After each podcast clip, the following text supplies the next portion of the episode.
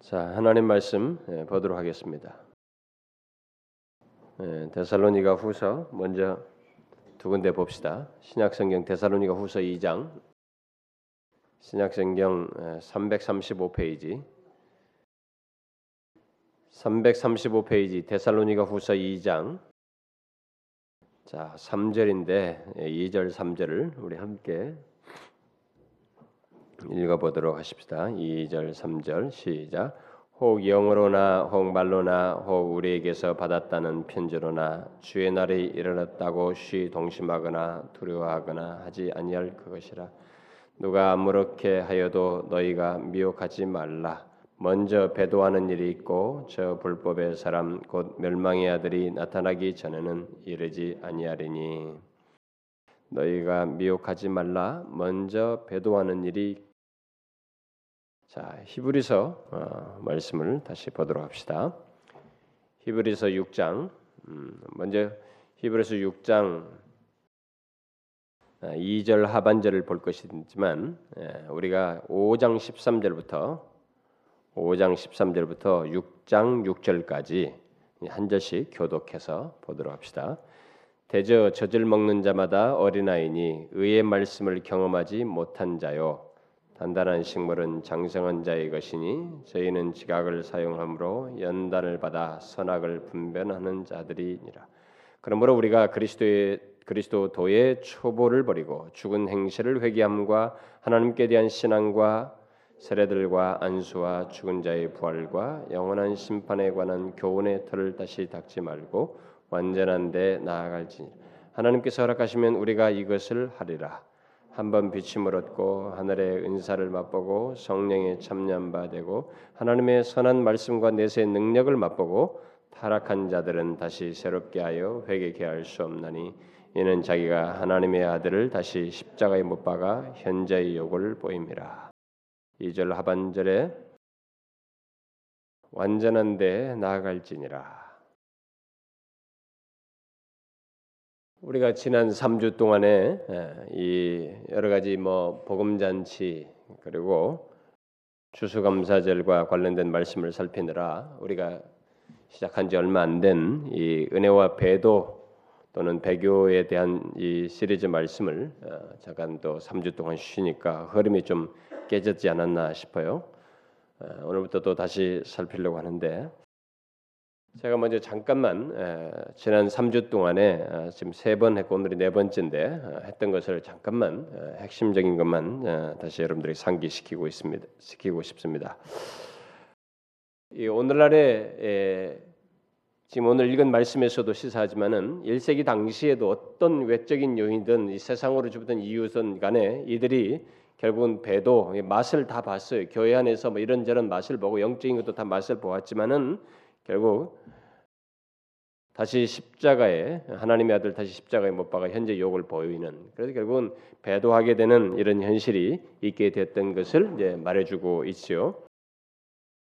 그리고 우리가 읽었던 그 말씀도 어, 대선리가 후서도 바로 이 배도의 현실을 말하고 있는데 그것이 특별히 그리스도께서 다시 오시는 것과 관련해서 이 배도의 문제를 얘기하고 있습니다. 그래서 오늘날에 지금 이 우리가 사는 세상에도 특별히 이런 배도적인 현상이 분명히 있다는 것이에요. 아, 있는데 이 배도적인 현상은 아, 단순한 현상이 아니고 대사로니가 후서에서 2장 3절 말씀처럼 그 말씀의 성취와 관련돼 있다는 거죠. 바로 주님의 오심과 관련해서 어떤 말씀하신 어떤 예언의 성취와 관련돼 있다. 아, 특별히 그리스도의 재림, 재림에 가까우면서 생겨나는 이 반작용으로서 이 배도적인 현실이 이 세상에 있고 그리고 그것이 결국 교회 안에서 네, 결국 배도는 교회 안에서 일어나는 거지만은 반 하나님적인 현상이 그리스도의 재림이 가까우면서 이 세상 안에 생기고 그 가운데서 영향이 교회 안에 들어와서 교회 안에서 이 배도적인 현상이 있게 된다라고 그랬습니다. 지난주 제가 어떤 한 신문을 봤는데 지금 어, 미국에서 어, 이 무신론자들이 자신들이 일종의 헌금하는 거죠. 기부를 해가지고 그 돈으로 추수감사절과 이 크리스마스에 있는 각그 뉴욕 같은데 대도시의 버스에 옆에다가 하나님은 어, 더 이상 존재하지 않는다라고 하는 이런 광고를 버스 옆에 벽면에다 붙여서 돈을 들여서 광고를 하는 무신론자들의 이 규합이 어, 이렇게 이번에 추수감사절 때 있었다고 그래요. 성찬절 때도 한답니다. 그리고 영국 런던에서도 그 똑같은 일을 했는데 굉장히 효과가 좋아가지고 많은 사람이 기부를 했다는 것입니다. 가지고 그 기부금이 넘, 어, 제법 많아져서 더 다른 도시까지 확장하기로 했다. 자, 이런 현상들은 결국 지난번에도 얘기했다시피 그리스도의 재림이 가까우면서 생겨나는 반하나님적인 일종의 반작용으로서 생겨나는 반하나님적인 현상이다. 그런데 그것이 바로 교회 안에서 이렇게 들어와서 또 교회 안에서는 하나님에 관해서 하나님의 어떤 맛을 본 아, 조금 전에 읽었던 히브리서 6장에 나오는 같이 하나님께서 맛을 본 사람들이 이렇게 배도하게 되는 현상으로 이어져 나타난다라고 하는 것을 제가 서론적으로 얘기했습니다. 그래서 우리는 이런 배도적인 현상이 갈수록 두드러진 것을 볼 때에 우리는 그것을 보고 아, 요즘은 말세야 뭐 이 교회들 교회들마다 다 이렇게 난린가 교회들이 왜 이렇게 요즘 엉망이야 뭐 예를 들어서 요즘 예수 믿는 사람들 너무나 엉망이야 뭐 이렇게 말하면서 지나갈 일이 아니라는 것입니다. 응? 그 모든 것은 그리스도의 재림과 관련해서 일어나는 역사적인 성취라는 것이죠. 우리가 이 사실을 잘 유념해야 된다는 것입니다. 우리는 단순하게 오늘날 교회의 이 부정적인 모습과 이 반복음적인 현실 그리고 배도적인 분위기를 분위기만을 이렇게 생각해서는 안 된다는 것입니다. 또 그런 현실을 그저 분석하고 비판하는 데서 멈춰서도 안 된다는 거예요. 오히려 우리는 하나님의 말씀의 역사적인 성취요. 특히 그리스도의 재림과 관련해서 일어나는 역사적인 사실이다. 반작용으로서 일어나는 역사적인 사실이라는 것을 유념해야 된다는 것입니다. 그래서 그런 차원에서 성경적이고 역사적인 이해를 가지고 이 배도 현상을 분별할 수 있어야 된다. 봐야 한다는 것입니다.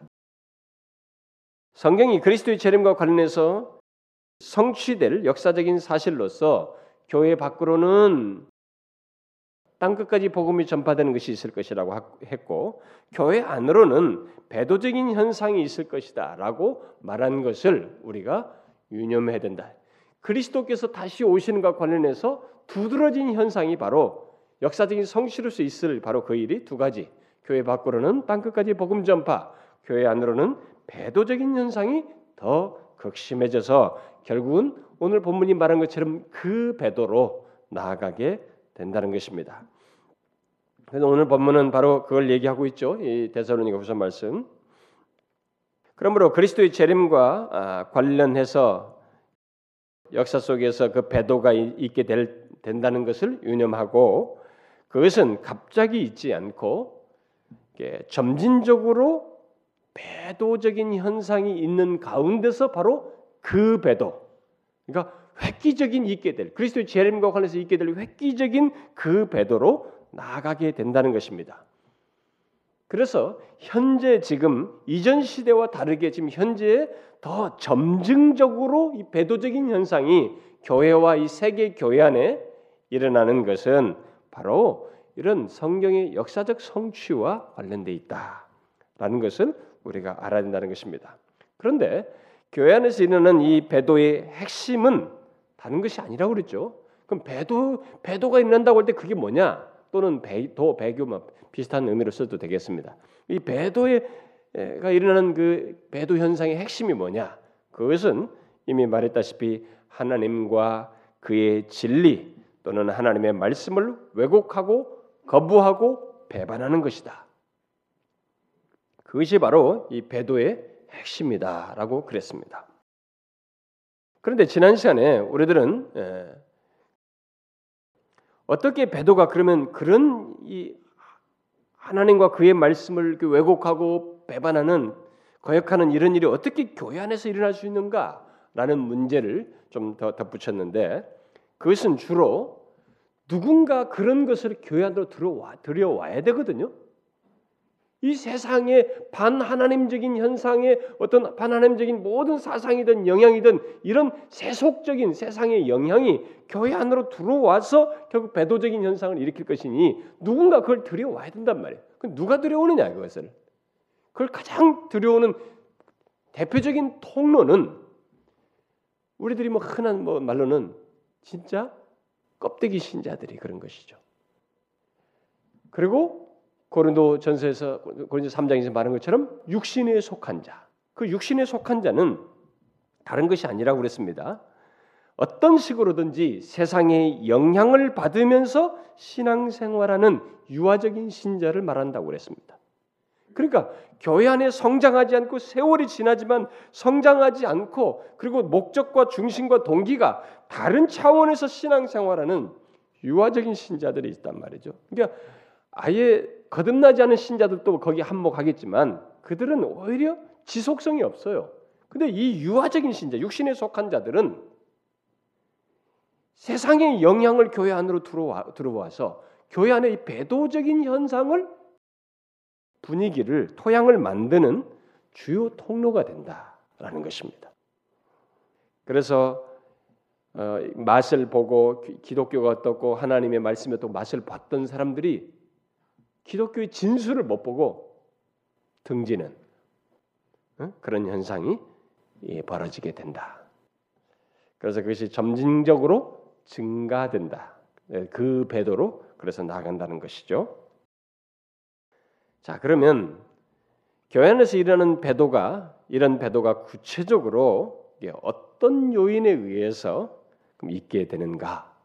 바로 이 문제를 이제 오늘부터 살펴보도록 하겠습니다. 예, 제가 이 오늘 이 말씀을 준비하려고 하면서 굉장히 갈등을 많이 했어요. 예, 굉장히 갈등을 많이 했는데 아, 여러분들이 지금부터 말하는 이 내용들이 조금 어려울 수도 있습니다. 어떻게 해서 교회 안에 교회 안에 일어나는 이 배도가 구체적으로 어떤 요인들을 일어나냐면은 세상에 어떤 것들이 들어와야 되거든요. 근데 그것들을 밝혀야 됩니다.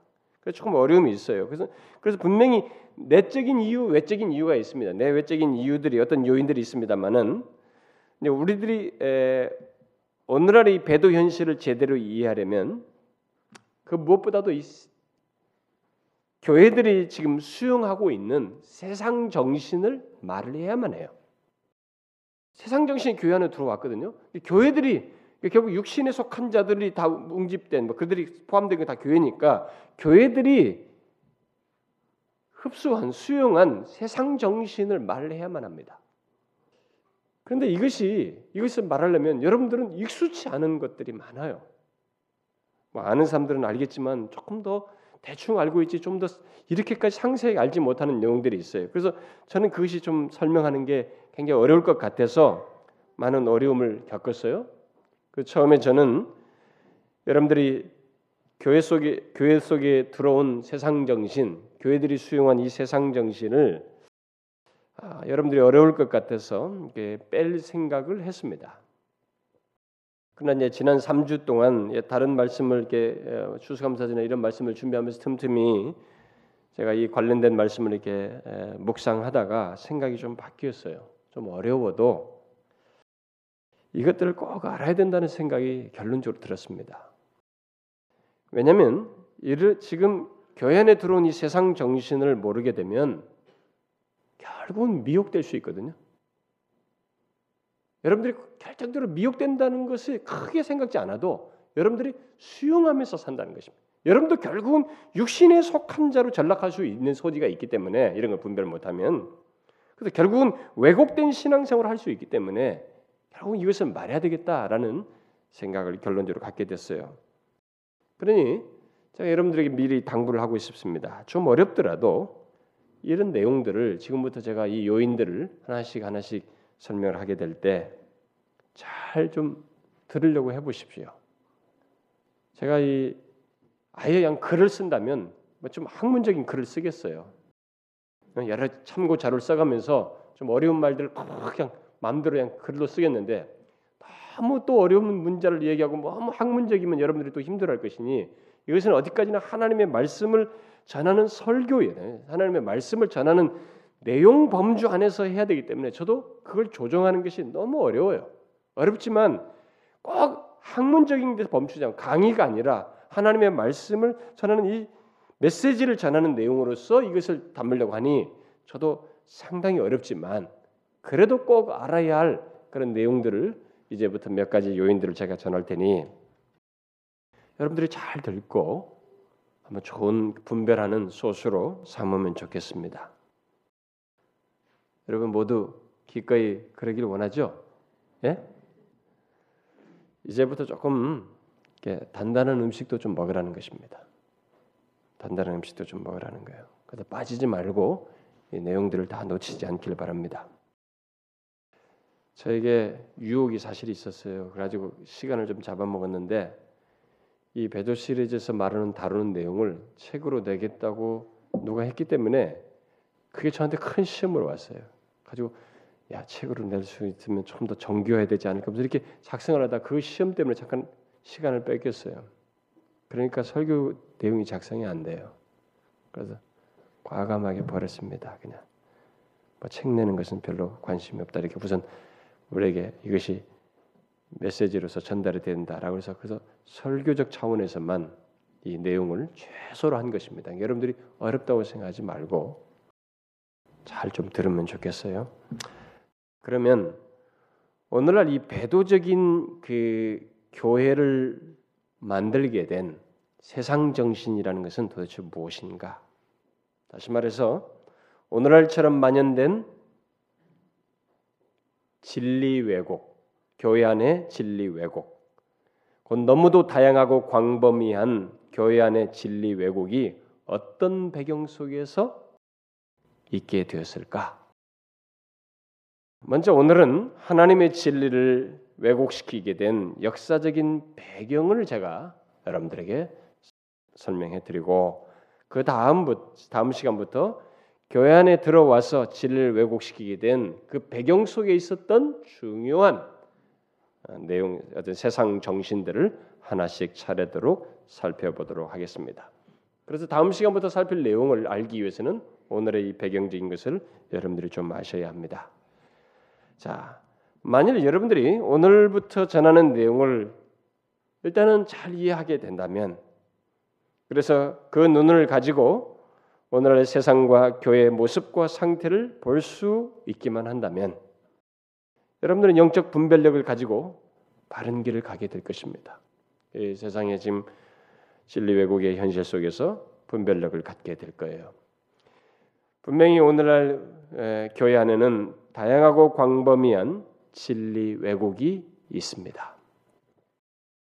이미 앞선 시간에 말한 대로 어, 실용주의와 뭐 신비주의와 뭐 포스트 모더니즘이라는 거 여러분들은 좀 익숙치 않아도 어쨌든 포스트 모더니즘이나 뭐 심리학이나 종교 다원주의나 그리고 극단적인 은사와 예언 운동 등 이런 다양한 측면에서 기독교 안에도 수많은 것들이 들어와서 하나님의 진리를 왜곡시키고 있습니다.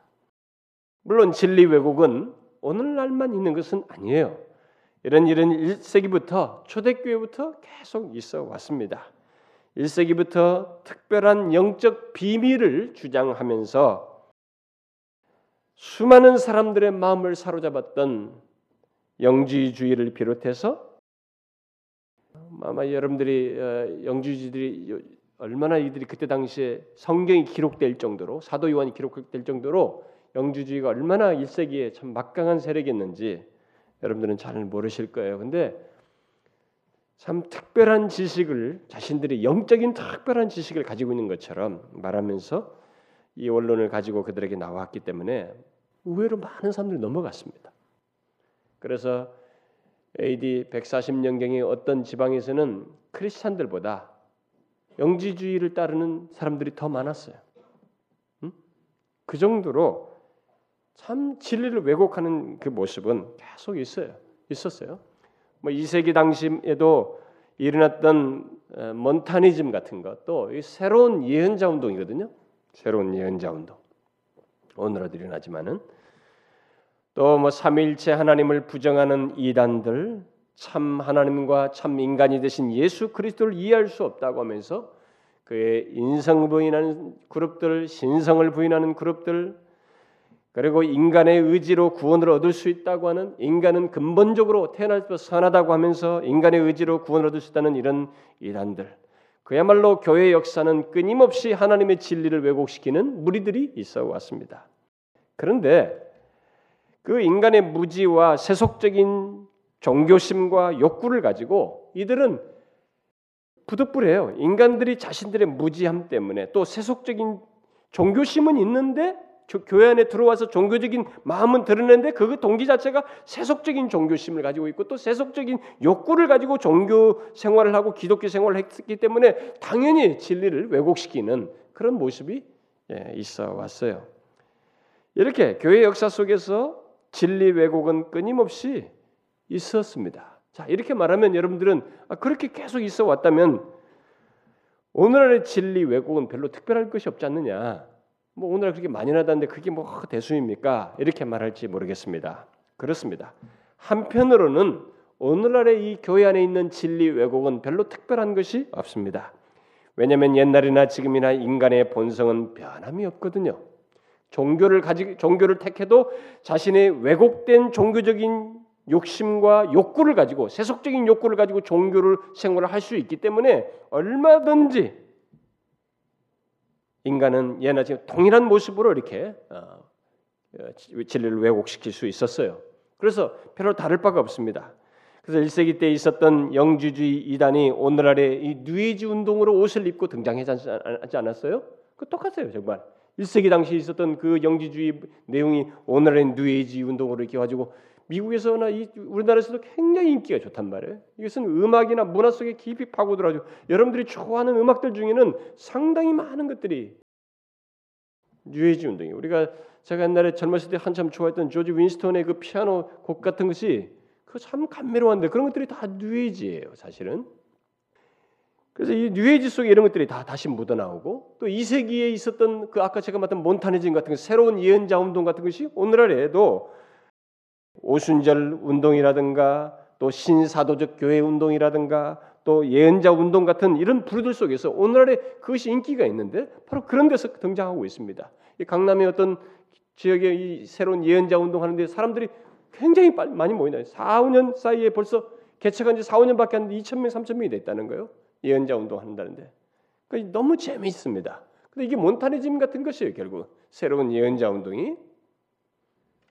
그 별로 새로운 것이 없습니다. 그 이전에 이단으로 정제됐던 그런 것들이 다시 다 살아나고 다시 계속되고 있어요. 뭐 벨라기우스주의라든가 소시니아니즘 같은 거, 하나님의 어떤 속성 중의 일부를 부정하는 사상들 이런 것들이 다 새로운 옷을 입고 또 다시 반복되고 반복되고 있습니다.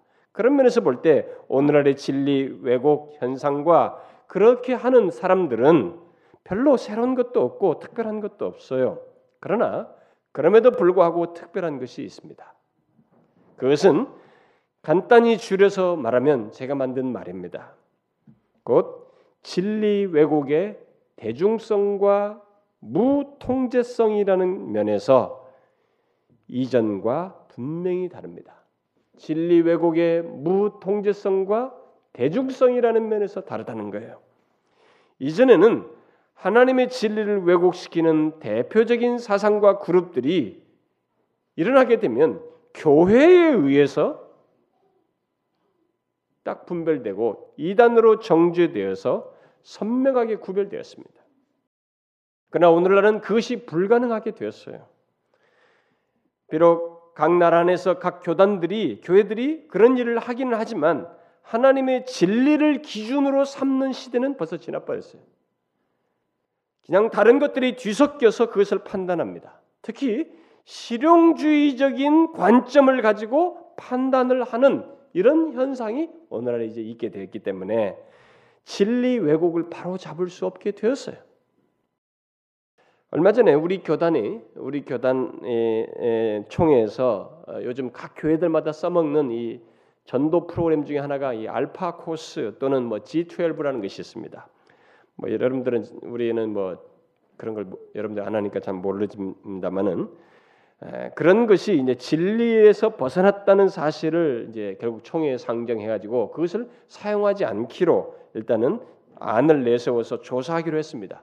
그러나 그 조사위원회가 조사를 해보니까 너무나 많은 교회가 다 쓰고 있고 다 반대를 하는 거예요. 그걸 하면 우리가 지금까지 교회가 지금 대화되고 잘 잘 되고 있는데 그럼 어쩌란 말이냐 이렇게 된 것입니다. 그래서 금지 대신 권고로 바꿨어요. 여러분 우리 교단은 하나님의 말씀을 성경의 무호성을 주장하는 굉장히 보수적인 교단이에요. 응? 우리나라에서 가장 큰 교단입니다. 그런데 진리냐는 것보다 효과와 대세라는 면에서 이 꼴을 감추어 버렸어요.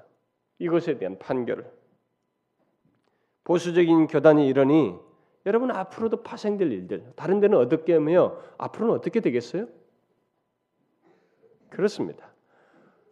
오늘날의 진리 왜곡은 이제 통제할 수 없게 되었어요. 그래서 우리나라에서 이단으로 정죄된 자들이 자신들이 책을 하나 냈습니다. 정통과 이단이라는 이게 두꺼운 책인데 자기들이 이단이 아니라는 변론서 같으면서 모든 사람들을 다 포함시킨 그런 책을 내서 그 저는 이게 정통한 교단에서 그런 책을 낸 적을 사서 이게 보았어요. 그 자기들이 다 만든 거예요. 참 황당하기 이를 데 없습니다. 무통제성이에요.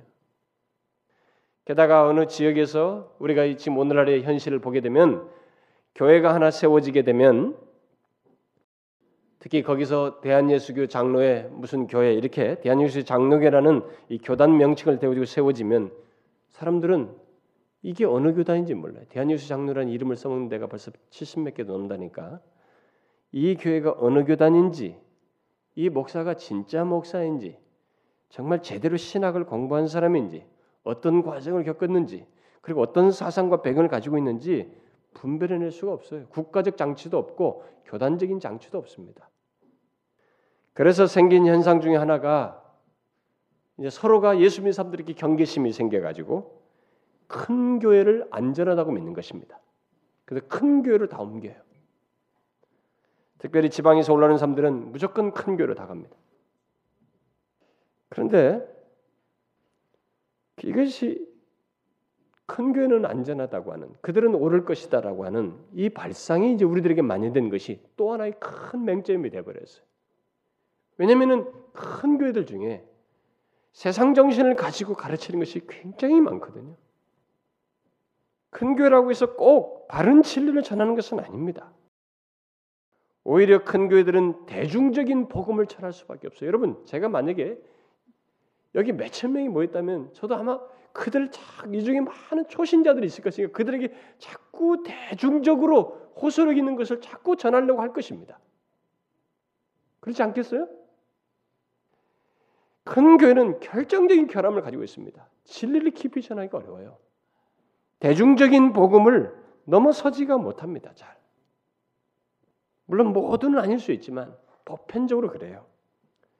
어쨌든 오늘날 교회 현실은 개 교회별로 각각 교회별로 교회별로 이 고유의 상품을 만들고 있어요. 그래서 각각 고유의 상품을 내놓고 파는 가게처럼 바뀌어가고 있습니다. 그런 가운데서 진리 왜곡이 어디서 일어나게 될 때 이것이 어디서 일어나는지 이게 진짜인지 맞는 것인지를 통제할 수 없는 시대가 되어버렸어요.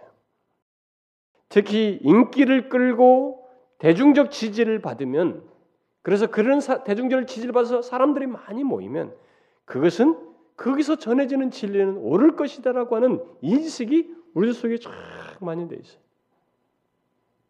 그래서 목사들부터가 큰 교회 사는 걸 다 모방을 해요. 저는 세계적으로 또 우리나라 안에서 대중적으로 인기 있는 신학이나 가르침 또는 뭐 설교자들의 설교집들, 뭐 다양한 출판물들을 통해서 제가 이렇게 그것들을 이렇게 출판물을 접하면서 오늘의 대중적으로 인기 있는 뭐 설교나 이 사상들을 접하면서 특히 우리나라에서 선호해서 이 번역하고 있는 책들을 이렇게 보면서 또 그것들을 분별치 못하고 그대로 수용하고 가르치는 설교자들과 또 많은 크리스천들, 교인들 이런 것들을 종종 보면서 하나님의 진리를 왜곡하는 이 현실이 얼마나 대중적인지를 보게 됩니다. 여러분 대중적으로 인기 있는 책들 중에 상당수가 많은 부분에서 진리를 왜곡하고 있어요. 세상 정신을 많이 흡수하고 있습니다. 결국 이런 현실이 하나님의 진리 왜곡이 얼마나 대중적인지를 보여준다는 것입니다. 특별히 실용주의에 의해서 깊게 물든 가르침과 설교와 책들이 정말 이 시대에 뒤덮고 있어요. 또 능력과 표적과 기사와 예언들에 대한 왜곡된 가르침과 책들이 난무하고 있습니다. 그리고 그런 설교들이 굉장히 인기가 있어요. 아까 보죠? 몇천 명이 몇 년 사이에 모였다잖아요. 또 신비주의인 것을 최상의 신앙으로 가르치는 가르침과 책들이 있습니다. 이제 더 하나님을 깊이 만나야 된다고 해서 관상기도를 운운하면서 헬라 철학 사상이 믹스가 된 이 신비주의를 교회들이 앞다투어 수용하고 있어요. 또 심리학을 성령 성령의 역사를 말하는 성령의 역사인 것처럼 생각하고 혼용하는 그것을 가르치는 그래서 상처 치유와 심리 치유라는 심리학적 치유가 이미 교회 속에 깊이 들어와 있어요. 그런 책들을 무분별하게 수용해서 가르치는 교회 현실과 또 설교자들 또 그걸 좋아하는 성도들 이것을 오늘 현실 속에서 보게 돼요. 그 무엇보다도 소위 복음주의 교회 정통 교회라고 하는 교회들이 그런 것을 앞다투어서 수용하고 있는 현실을 보게 됩니다. 이렇게 소위 복음주의 교회들 속에서의 대중적인 진리 왜곡은 사실 우리나라 우리나라에서보다 미국에서 더 심해요. 먼저 앞서 있고 이 사실을 근래 심각하게 여긴 미국 교회 안에 개혁적인 복음주의자들은 비록 다수는 아니지만 자신들 아래 있는 현, 있는 그런 현실을 아, 지금으로부터 약 12년 전에 심각하게 느껴서 함께 모여서 아, 메사추세츠에 있는 거기서 캠브리지 선언을 캠브리 거기에 모여 가지고 아, 캠브리지 선언이라는 것을 통해서 한 목소리를 내는 그런 일을 한 적이 있어요. 어? 지금은 1996년에 그런데 그들이 지적한 사실이 얼마나 우리들에게도 사실인지 몰라요. 그럴 수밖에 없는 것은 우리나라 교회들이 앞다투어서 미국에서 일단 대중적으로 성공했다고 하면 무조건 수용해요. 그 예언자 운동하는 사람들도 다 피터 와그너와 존 윔버라는 미국에서 20, 30년 전에 히트를 친 사람과 다 수용해서 이제 하는 거거든요. 무조건 수용해요. 설사 그런 것 속에 세상 정신이 뒤섞여 뒤섞여서 진리가 왜곡되어 있다 할지라도 일단은 성공한다는 것이 무조건 수용합니다. 저는 지금으로부터 12년 전에 미국에서 약 그 120명의 계획적 복음주의자들이 미국 교회 진리 왜곡 현실을 보면서 작성한 캠브리지 선언의 선언의 그 내용을 여러분들이 조금만 인용해 주고 싶어요. 왜냐하면 우리 현실이 너무나 들어맞기 때문에 그렇습니다. 그들은 제가 요즘 이 경동모에서도 읽히고 있는데 그들은 그들은 오늘날 미국 교회에 결정적인 진리 왜곡이 있다고 말하면서 종교 계획자들이 외친 다섯 가지 솔라, five 솔라라고 합니다. 그 솔라는 라틴어로 오직이에요. 다섯 가지 오직의 왜곡을 먼저 지적을 합니다. 첫 번째로 그 성경의 권위, 성경의 권위가 침식 또는 왜곡되었다고 말하면서 오늘날 교회는 성경 대신 문화를 강조한다는 거예요. 여러분 잘 들어봐요. 그대로 맞습니다. 오늘날 교회들마다 얼마나 문화 타령하는지 몰라요.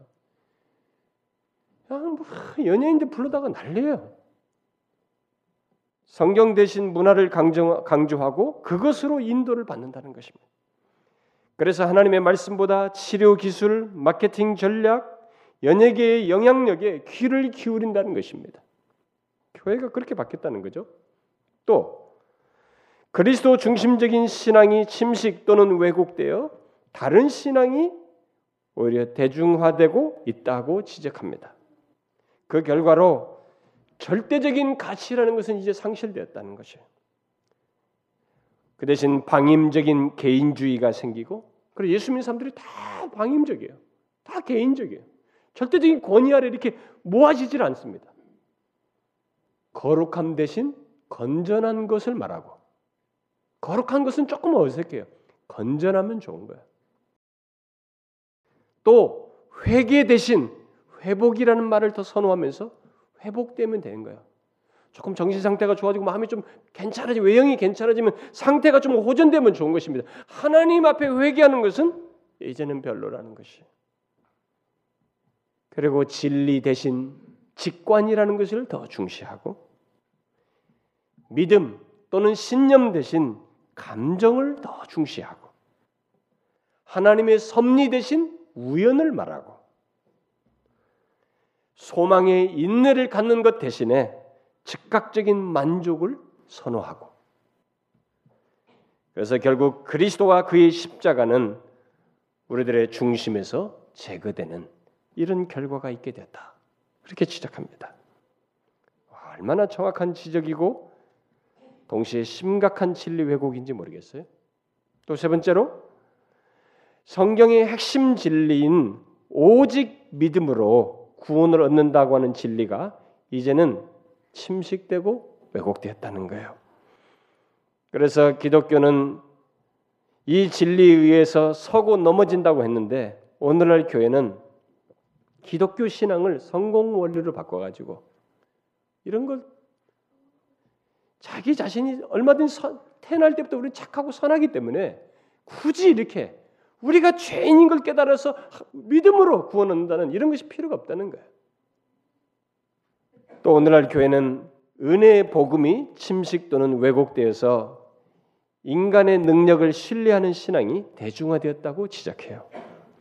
그 결과 이제 복음주의자들이 은혜의 복음이 아니라 자존감의 복음. 오늘 교회들이 얼마나 자존감 타령을 하는지 몰라요. 자존감이 심리학에서 온 용어인데 자존감의 복음, 건강과 재물의 복음. 이게 뭐 다 로버트 슐러 그런 사람들 거 아닙니까? 우리나라에 다 와 있는 거. 예? 조엘 오스틴, 긍정의 힘, 자존감의 복음, 건강과 재물의 복음이 대신 은혜의 복음 대신 대신하고 있다는 것이에요. 그것이 이제 상품으로 판매되고 있다는 것입니다. 그래서 구원을 필요로 하는 죄인들은 일종의 소비자라는 거예요.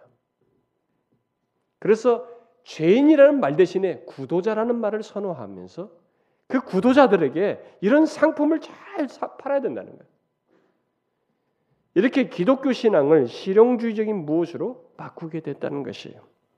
그리고 마지막으로 오늘날 교회는 하나님 중심적인 예배, 곧 오직 하나님께 돌리는 돌려야 할 영광을 침식하고 왜곡시켰다는 것입니다.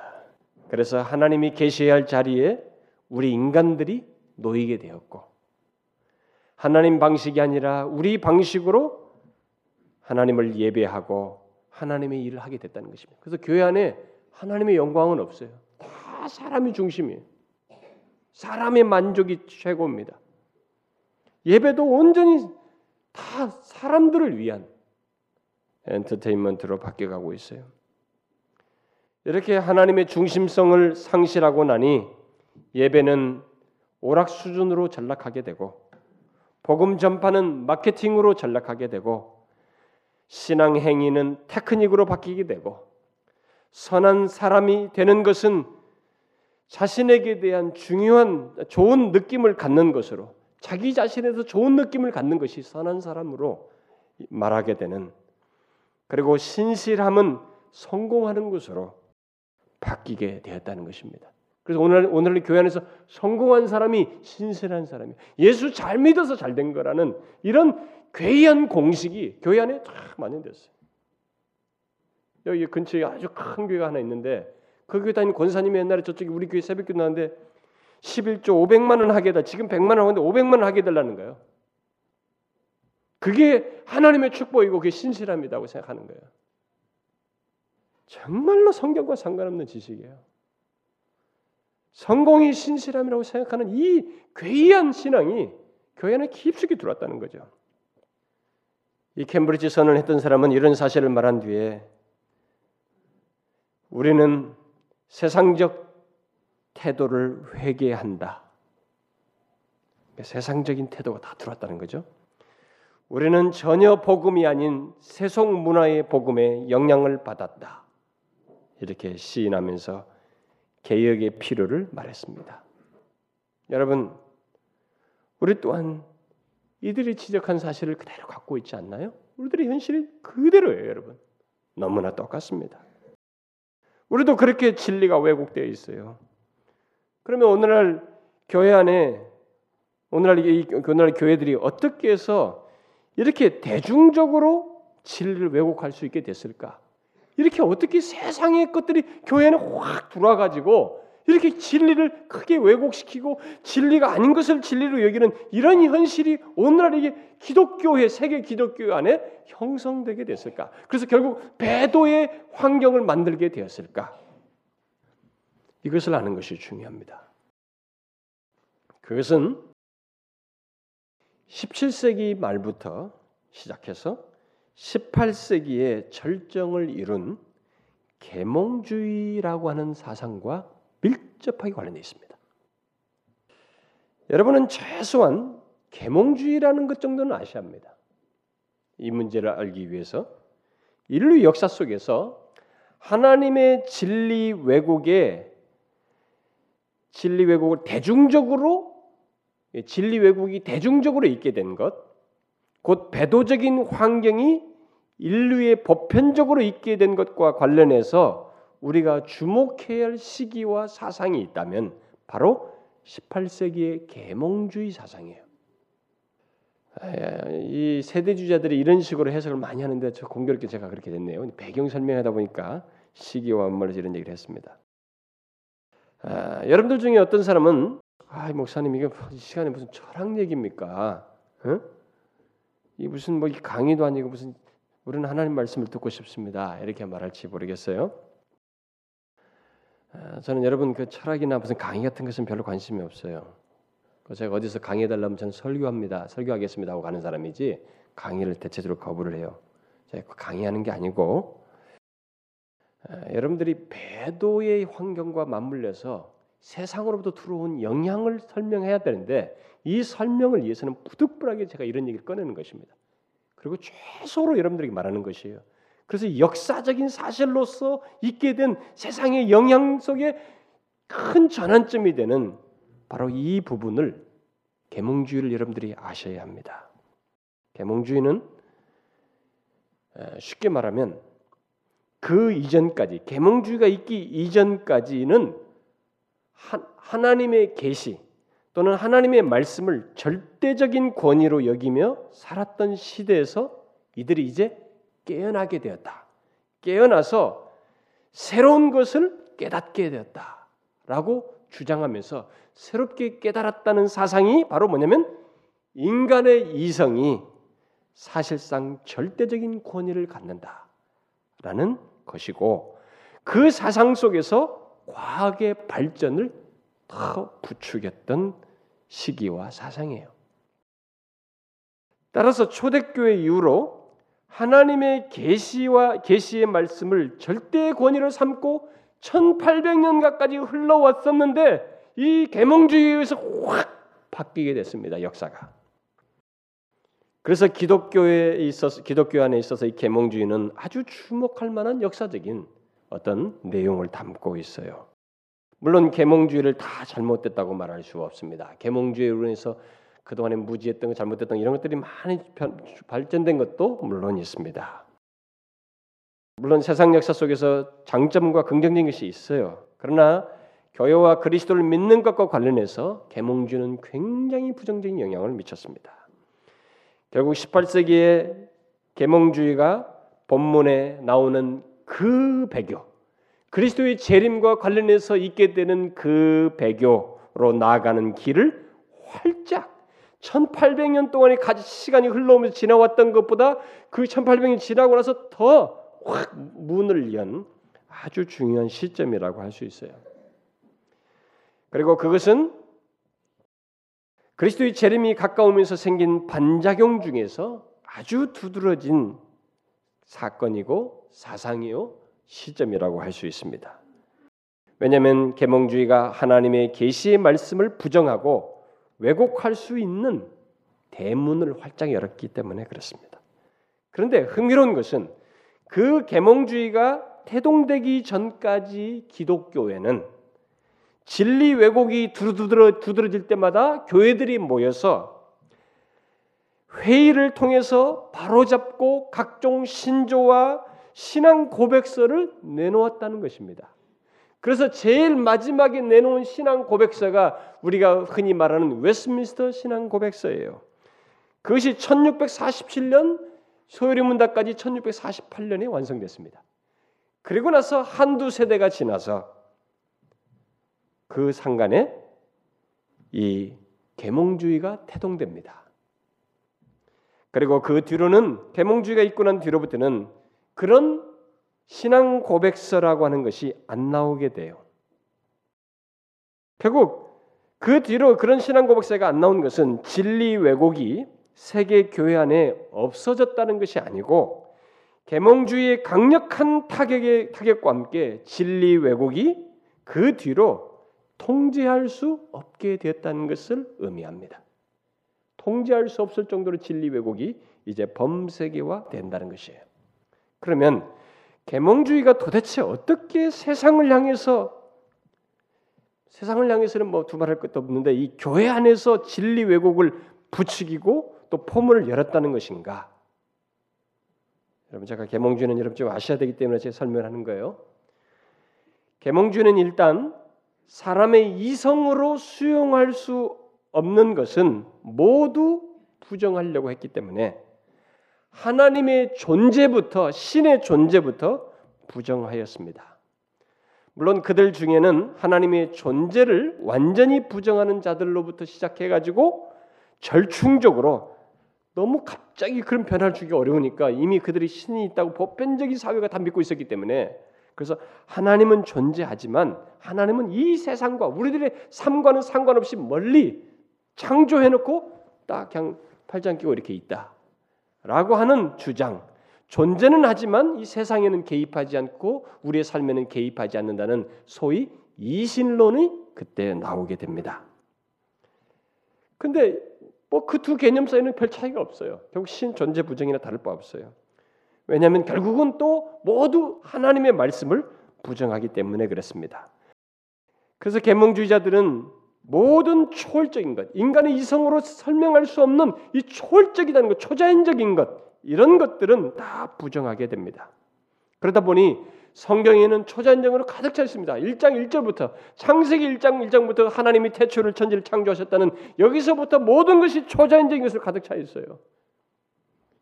그리스도께서 인간을 죄 없는 몸으로 나시기 위해서 천의 몸을 빌려서 온 이런 모든 내용은 인간의 이성이 수용할 수 없기 때문에 다 부인하게 됩니다. 그저 과학적으로 검증되는 것만을 수용할 수 있다고 말하면서 그나마 거기서 산상수훈 같은 거, 도덕적으로 좋은 것들을 원수를 사랑하라 이런 것들은 상당히 그래도 가치 있게 여기면서 남겨두려고 했습니다. 그래서 계몽주의 대표적인 사람이었던 이 여러 사람이 있었지만 이 데이비드 흄이라는 사람이 이런 말을 했어요. 세계는 더 우월한 기준에 비교해 비교해 보자면 매우 불완전하고 결점투성이다. 그리고 어떤 유치한 신이 처음 써낸 거친 에세이에 불과하다. 뭐 성경을 두고 하는 거죠. 그 신은 나중에 그 에세이를 버렸으며 자신의 서툰 솜씨를 부끄러워했다. 그것은 단지 어떤 의존적이며 열등한 신의 작품일 뿐이기에 그 신보다 더 높은 자들의 조롱의 대상이 된다. 그것은 늙어 빠져서 폐물이 된 어떤 신이 나이 들고 망령이 들어서 만들어낸 산물이다. 그리고 그 신이 죽은 이래로 세계는 그 신으로부터 받았던 처음 충동과 활동력을 가지고 계속해서 모험을 감행한다. 이 신, 늙어 빠진 인간은 신, 신이 만들어낸 창작물 이 에세이인데 이제는 인간이 이것을 다 부시고 새로운 몸을 향해서 나아간다. 인간의 이성이 안에서 모든 것이 판단되게 됐다라고 하면서 주장을 했습니다. 여러분들은 이런 식의 주장이 어떻게 그러면 교회 속으로 들어왔는가? 여러분들 궁금해할 거예요. 아니 지금도 기독교를 아예 깡그리 무시하면 우리가 저들은 하나님 몰라서 그래 라면서 우리가 부정해 무시해 버리잖아요. 그런데 어떻게 이런 식의 계몽주의가 인간에게 이 교회 안으로 들어올 수 있었는가? 그것은 계몽주의가 인간에게 준 아주 놀라운 선물 때문에 그렇습니다. 계몽주의가 인간에게 어떤 선물을 주었는가? 그것은 계몽주의는 모든 인간들에게 이제부터는 당신들은 하나님과 그의 말씀이라고 하는 성경에 지배받을 필요가 없습니다. 그리고 그런 것에 가르침 받을 필요도 없습니다. 이제부터는 당신의 이성이 그것들을 판단할 수 있고 판단하면 됩니다. 그리고 당신이 생각할 때 아니라고 하는 것은 아닌 것입니다.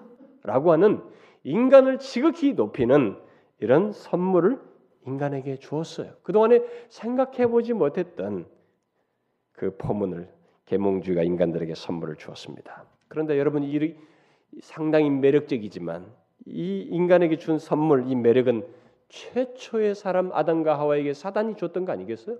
사단이 뭐라고 그랬습니까? 저걸 먹어라 선악과를.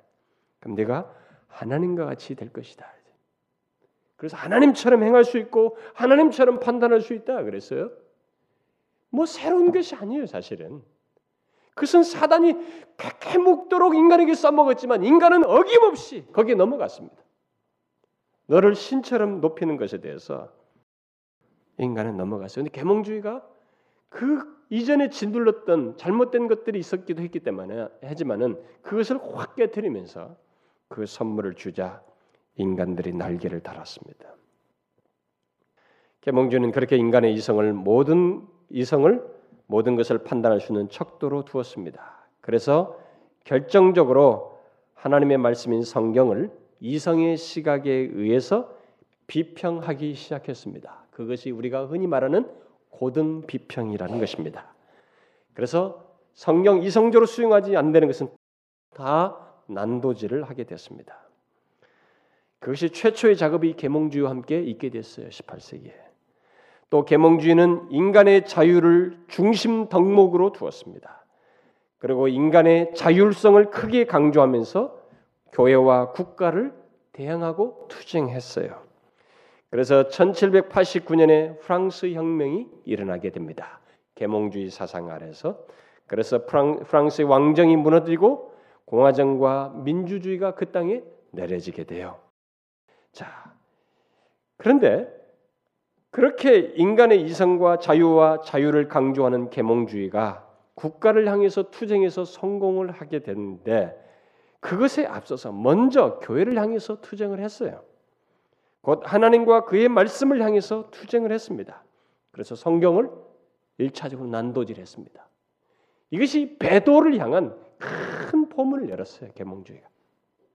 그리고 하나님과 같은 초월적인 존재를 부정하는 그 철학 사상의 뿔을 둔 과학의 발전이 계속 더 가일층되면서 또 이렇게 부추겨지면서 진화론이 등장하게 됩니다. 사람들은 놀랍게도 단세포에서 진화되어서 또 원숭이에서 인간이 되었다고 하는 인간으로 진화됐다는 이 사실을 확 수용했어요. 많은 사람들이 그 설득 그 과학적이다. 그러니까 이성적이고 또 과학적이다라고 하는 이 사실 아래 그러니까 이성적이고 과학적인 것은 다 사실이다. 믿을 수 있다고 하는 이 논리를 따라서 수용을 해 버렸습니다. 그래서 하나님과 그의 말씀으로부터 등을 돌렸어요. 배도한 것입니다. 그래서 엄청난 진리 왜곡과 함께 수많은 사람들이 18세기에 배도해요. 이 진화론과 함께. 버나드렘이라는 사람이 이런 말을 했습니다. 개신교 정통주의의 계몽주의가 가한 치명적인 상처는 강력한 것이었으며 결코 완전 완전한 회복이 어려운 상처였다. 그 정도로 컸다는 것입니다. 이렇게 17세기 말부터 시작한 계몽주의는 반기독교적인 사상과 문화 어떤 문화의 어떤 환경을 이렇게 쫙 열게 됩니다. 그래서 다각적인 문학, 사상, 철학, 무슨 예술 막 이 모든 영역에서 반하나님적인 그리고 철저하게 인간 존중적인 그것이 확 열리게 돼요. 그래서 19세기에 여러분 진화론은 좀 뭐 다윈은 좀 생신, 생일이 좀 늦, 늦은 사람이죠. 이 진화론과 함께 여러분 칼 마크스의 이 마르크시즘이 마르크스주의 공산주의의 최초의 창립인 마르크스주의가 18세기에 아니 19세기에 바로 이어서 진화론과 함께 이렇게 같이 나오고 프로이드도 다 그 시대 사람이에요. 마르크스, 다윈, 프로이드 이 세 사람이 다 19세기 계몽주의에서 딱 나온 것입니다. 그래서 하나님이 인간을 창조한 것이 아니라 짐승에서 인간을 창했다는 반하나님적인 이런 과학 사상이 진화론에서 나오고 이 사회에 대한 새로운 이해 체계를 반하나님적인 이해 체계를 마르크스가 또 만들게 되고 그리고 하나님이 아니라 인간을 바라보게 되는 인간의 모든 것, 인간 존재를 높이는 이런 심리학이 프로이드에 의해서 나오게 됩니다. 그래서 배도를 향한 문이 팍팍팍팍 전 세계적으로 계몽주의로 열리게 됩니다. 그런데 여기서 우리가 중요하게 생각할 것은 여러분들 제가 오늘은 다 설명 못합니다만은 아이러니한 것은 바로 그 18세기 이 세 사람이 나왔을 때 신지학이라는 것이 나와요. 뉴 에이지의 원조입니다. 그러니까 인간이 이렇게 하고 더 이상 소망도 없고 아무것도 없다니까 거기서 반동으로 모든 것이 하나님이다라고 하는 일자 사상, 그 일종의 신지학이라고 하는 뉴에이지 사상이 그때부터 발흥하기 시작해요. 그리고 미신을 타파하려고 했지만 미신이 타파가 안 됩니다. 초자연적인 것은 무시하려고 했지만 그것이 무시가 안 돼요. 어쨌든 근데 여기서 우리가 한 가지 주목하면 중요하게 생각할 것이 있어요. 그것은 계몽주의가 있기 이전까지 인류는 최소한 신의 존재를 부정하지 않았다는 것입니다. 소크라테스, 플라톤, 아리스토텔레스 같은 기원전의 헬라 철학자들도 신의 존재를 인정했어요. 그리고 그 이후로 계몽주의 있기 전까지 1세기부터만 시작해도 1800년 이상 그들로부터 생각하면 더 많은 세월 동안에 신의 존재를 부정하지 않았어요. 이 인류는. 특히 성경을 가지고 있는 당시 유럽은 더욱 명확한 하나님에 대한 이해를 가지고 신의 존재를 인정했습니다. 하나님의 존재를 인정했어요. 그러나 인간을 매료시키는 이 계몽주의 사상, 곧 인간의 이성 아래 하나님과 그의 말씀 말씀을 둔 이 계몽주의 사상으로 인해서 인류 역사는 또 교회 역사는 아주 중대한 전환을 갖게 됩니다. 어떤 중대한 전환이요? 진리 왜곡의 무통제성과 대중성으로 나아가는 전환을 갖게 됩니다. 그야말로 그 배교로 나아가는 획기적인 장을 열게 되었다는 거예요. 그 이후로 기독교는 크게 두 그룹으로 나뉘게 됩니다. 하나는 하나님과 그의 말씀의 권위를 말씀의 절대적인 권위를 계속 인정하며 예수 그리스도를 믿는 그룹이고 또 다른 한 그룹은 계몽주의의 계몽주의와 이성주의 영향을 받은 기독교 안의 그룹입니다. 우리는 이들을 가리켜서 자유주의다 이렇게 말을 붙였어요. 그런데 제가 앞에 캠브리지 선언을 한 사람들이 지적했듯이 또 우리가 우리 현실 속에서 보다시피 첫째 그룹에 속하는 소위 복음주의자들, 하나님과 그의 말씀의 절대적인 권위를 인정한 이 사람들 사이에서 이제는 하나님의 진리를 왜곡하는 현실이 세계적으로 이게 만연하게 됐어요.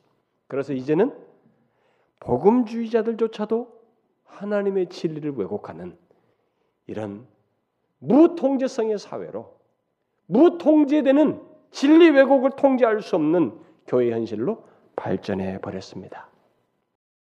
앞으로 계몽주의 지성, 계몽주의 사상 위에서 발전한 여러 가지 세상 정신, 특히 교회 속으로 들어온 세상 정신을 살피겠습니다만은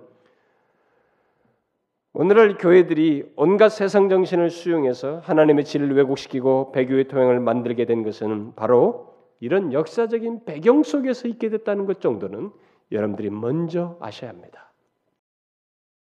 그러니까 여러분들 여러분들에게 제가 무조건 이것은 진리 왜곡이야 이렇게 단정하면 너무 직설적이고 너무 이렇게 근거 없이 말한다라고 할 수 있기 때문에 제가 최소로 깊이 안 다루면서 배경을 설명한 것입니다.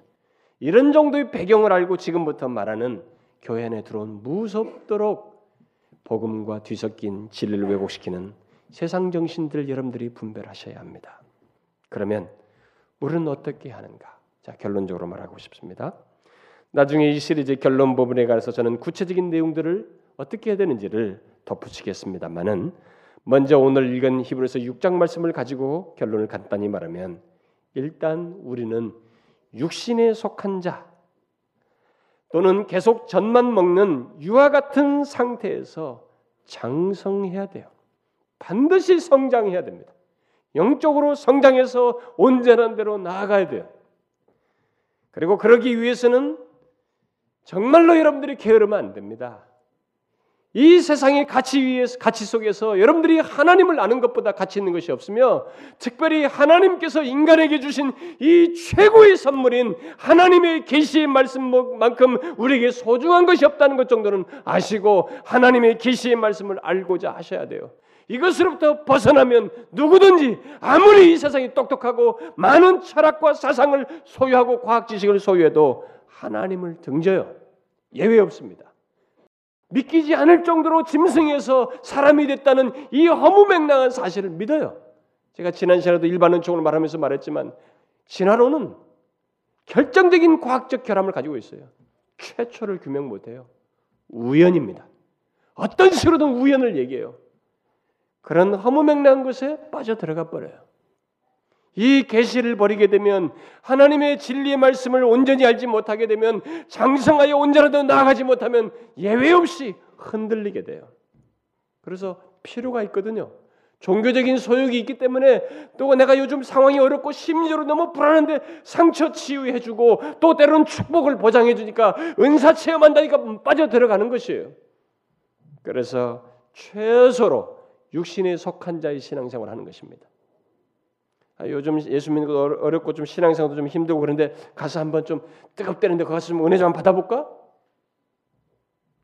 너무 감각적이고 전인격적이지 않은 그런 태도를 취하는 것입니다. 여러분 열심히 하나님의 진리를 알아야 돼요. 단순한 지식으로서가 아닌 거고 산 지식으로서 믿음의 내용으로서 하나님의 계시 말씀들을 진리 체계를 알아야 됩니다. 그래서 여러분의 느낌과 감정으로 어떤 것을 결정해서는 안 되고 또 남의 말과 소문에 이끌려서 결정해서도 안 되고 오직 하나님의 진리로 분별해서 행하고자 해야 됩니다. 제가 요즘 우리 교리반을 두 번을 가르치고 보니까 뭐 제가 그동안은 시간이 없었습니다만 꼭 모두가 배워야 될 내용이다. 이건 기본적으로 알아야 된다는 생각이 들어요. 물론 지금 배우는 사람들은 다 너무 그 참 유익한 내용 때문에 다 좋아합니다만은 제가 알기로 배워야 돼요. 그래서 저는 우리 교회 앞으로 뭐 중직자들은 이런 교리반도 안 한 사람은 자격이 없다고 생각을 판단하고 싶어요. 이런 것도 모르고 어떻게 영적으로 분별하겠는가 싶어요. 그러니까 기본적으로 하나님의 진리를 좀 알아야 된다. 여러분 이 세상에 우리에게 비치는 진리가 아닌 것들로 우리를 유혹하는 것을 잘 분별하는 것이 성숙한 것이에요. 음? 그걸 잘 분별해서 하나님의 말씀 안에서 예수 그리스도의 구속의 은혜를 알고 하나님의 영광을 위해서 사는 것이 성숙한 것이에요. 하나님의 계시 안에서 하나님의 은혜의 부유함을 제대로 알고 그러니 다른 선택이 없어요. 자신의 삶 속에서 예수 그리스도의 은혜를 높이고 하나님의 영광을 구하는 것이 다른 그거 외에는 다른 것을 할 수 없는 것. 바로 이것이 성숙한 것이에요. 저는 여러분 이렇게 이런 성숙한 대로 온전한 대로 나아가기 위해서 반하나님적인 현상이 득세하고 그리고 진리를 왜곡하는 현실 속에서 온전히 진리를 분별하여 성숙하기 위해서 여러분들이 부지런히 하나님의 말씀을 알기를 구하길 바래요. 기회가 되는데 놓치지 마세요. 여러분들이 아무리 바빠도 여러분들의 삶의 중심에는 하나님 말씀이 있어야 돼요. 예배가 있어야 됩니다. 꼭 그러길 바래요.